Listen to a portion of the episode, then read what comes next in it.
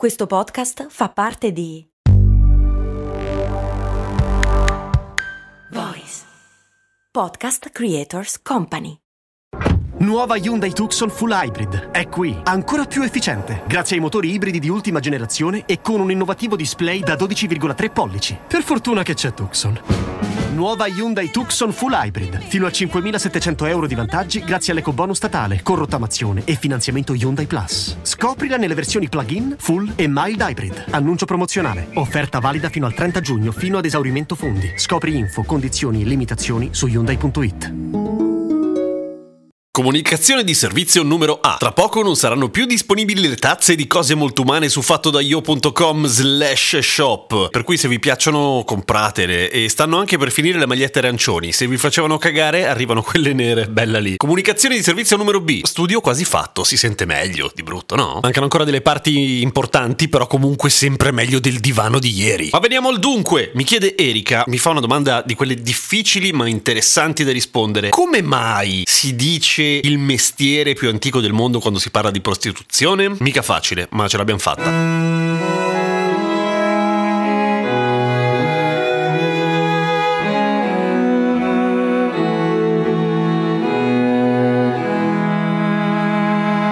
Perché dico mica facile? Perché eh, quando si parla di prostituzione, molte volte appunto si usa questa sorta di escamotage per eh, non nominarlo direttamente, non dire prostituzione. Si dice il mestiere più antico del mondo. Confesso di aver sempre pensato che ci fosse dietro un brutto pensiero, se vuoi anche piuttosto maschilista, cioè quello che alla fine i soldi possono comprare tutto, compreso il sesso, e che prima o poi qualunque femmina cederà. Ma c'è un'origine in realtà di questo modo di dire. Uno che non avrei mai detto, ma è stato lui a dirlo per primo, ovvero Rudyard Kipling, lo scrittore, nel 1888, dove dice che la Loon, cioè la protagonista della storia, è una membro del più antica, della più antica professione del mondo. E effettivamente di, come dire, dell'esistenza della prostituzione si trovano tracce persino nella Bibbia e comunque nei racconti che riguardano l'antica Roma o persino l'antica Grecia. Insomma, è abbastanza evidente che è intuitivo e facile da capire che effettivamente la prostituzione c'è sempre stata. E da un punto di vista antropologico c'è praticamente la certezza che in qualunque società a un certo punto, abbastanza sviluppata, a un certo punto esisterà la prostituzione, cioè lo scambio di sesso per beni, beni materiali o servizi anche, cioè possono essere vantaggi. Come mai e come mai si pensa sempre alle femmine quando si parla di prostituzione più che ai maschi? Eh, andare a spiegare che in natura ci sono delle cose simili mi sta sempre un po' sul cazzo perché è come la spiegazione del no, essere omosessuali non è contro natura, ci sono anche i leoni che fanno sesso omosessuale. Se io fossi gay mi starebbe terribilmente sui maroni una cosa del genere, perché dico perché ci deve essere la prova in natura, perché se no, non, se no vale meno. Che cazzo c'entra? Siamo esseri umani, facciamo un po' quel cazzo che ci pare. Per cui prendiamolo per favore, prendete tutto quanto con le molle, cioè se sei un essere umano all'ascolto ed è probabile che tu lo sia, di sesso maschile in particolare e in qualche modo ti senti giustificato da quello che ti sto per raccontare a dire qualcosa del tipo "Eh, ma le donne sono tutte No, no,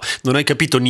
Ripeto, sei un essere umano, cerca di usare il cervello. Probabilmente stai ascoltando anche il podcast sbagliato per una serie di ragioni. Comunque, la cosa è questa: sì, negli animali, soprattutto nei primati, ci sono una marea di esempi di prostituzione. C'è una ricerca in cui lo scopo non era quello, tra l'altro, in cui è emersa una cosa simpatica, cioè che alle scimmie venivano da. agli scimpanzé, se no, sì, erano scimpanzé, venivano dati dei dischetti metallici simili al denaro, effettivamente, che loro potevano scambiare col cibo. E a un certo punto, una scimpanzé particolarmente furba ha scoperto che poteva farsi dare dei soldi dagli scimpanzé maschi in cambio di una sveltina e quindi poi cambiarlo in cibo. Fico, prostituzione. E le pinguine fanno la stessa cosa con i sassolini. Avete in mente quella cosa romantica che il pinguino arriva e dà un sassolino alla femmina prima dell'accoppiamento? Il sassolino serve per costruire i nidi, per cui sono un bene prezioso, soprattutto dove ci sono distese di ghiaccio. I sassolini non è che abbondino proprio. Ma lo fanno prima dell'accoppiamento, prima di fare coppia fissa? Sni. Eh, c- così sarebbe tutto sommato, rientrerebbe nel, nella categoria del corteggiamento. No, le pinguine lo fanno anche una volta che hanno un partner fisso con altri per avere più sassolini beni, per cui è proprio anche lì prostituzione. Per cui sembrerebbe che non abbia almeno le radici particolarmente distorte da una visione patriarcale della questione, cioè effettivamente può essere eh, che sia uno dei misteri più antichi del mondo lo scambio dei favori sessuali con eh, altri beni, no? Ok, potrebbe starci. Però comunque in senso stretto uno dei misteri più antichi del mondo, perché come giustamente faceva notare qualcuno, eh, viene prima un sacco di altra roba, tipo il cacciatore, gli allevatori di bambini, sono tutti mestieri che evidentemente vengono prima, per forza di cose, perché riguardano la sopravvivenza. La prostituzione può tecnicamente solamente venire in un secondo momento, per forza. Per cui tecnicamente il mestiere più antico del mondo è una vaccata. Domanda, come mai, dicevo, sono le femmine di tutte le specie più probabilmente scambieranno favori sessuali con uh, denaro o beni? Perché per il maschio di quasi tutte le specie eh, il sesso è un bene prezioso. Perché non lo è ugualmente per una femmina? Per una questione che si chiama investimento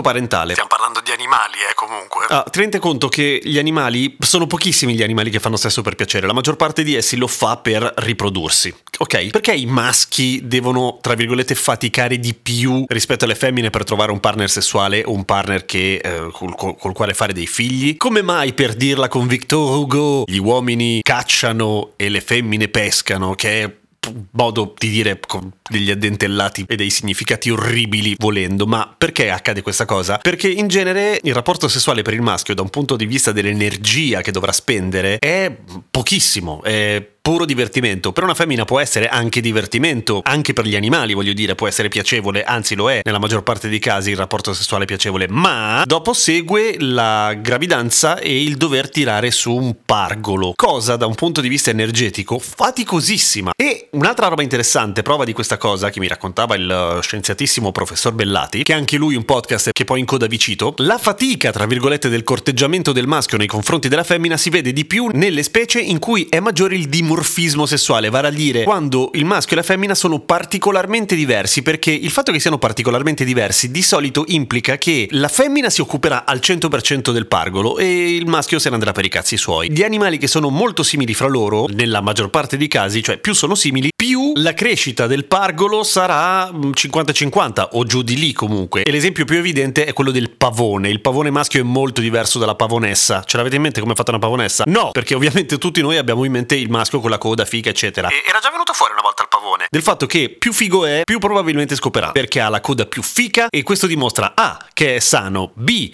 che è sprezzante del pericolo, perché avere una coda grande e bella significa mettersi alla mercé dei predatori, quindi è coraggioso, fico, che non deve chiedere mai. In realtà chiede continuamente di fare all'amore con le pavonesse. Quindi sono molto diversi, pavonessa e pavone, c'è molto dimorfismo sessuale e infatti il pavone maschio se ne va subito a Las Vegas dopo aver fatto l'amore. Altri animali, per esempio le rondini, che sono uguali, se ne occupano 50-50 poi dei pargoli. Ma questa è una deriva divertente. La parte che a noi interessa è proprio quella, cioè del fatto che per i maschi, per questa ragione qua, è un bene, è nel senso di un valore, scopare. Per una femmina, siccome dietro c'è un possibile enorme sbattimento, cioè quello di diventare madre e quindi crescere dei cuccioli, o lo fa con il maschio fico con il quale conviene mischiare i propri codici genetici per tirare fuori una prole che spacca, oppure vuole giustamente qualcosa in cambio. Ora, eh, per ritornare alla questione del se stai ascoltando tutto questo e tutto questo ti fa pensare ah le donne sono tutte... No, prova a pensarla da un punto di vista economico se vuoi. La prostituzione non è altro che un'offerta che risponde a una domanda di mercato. Non esiste prostituzione se non c'è un cliente potenziale. Zitto Ramon. O una cliente potenziale. E lo dico senza nessun giudizio, nel senso che ognuno è libero, anzi sarebbe molto bello che non fosse fatto nell'illegalità, quindi con tutte le tutele del caso dei professionisti e le professioniste nel campo. Per cui se usi prostituta come una tendenza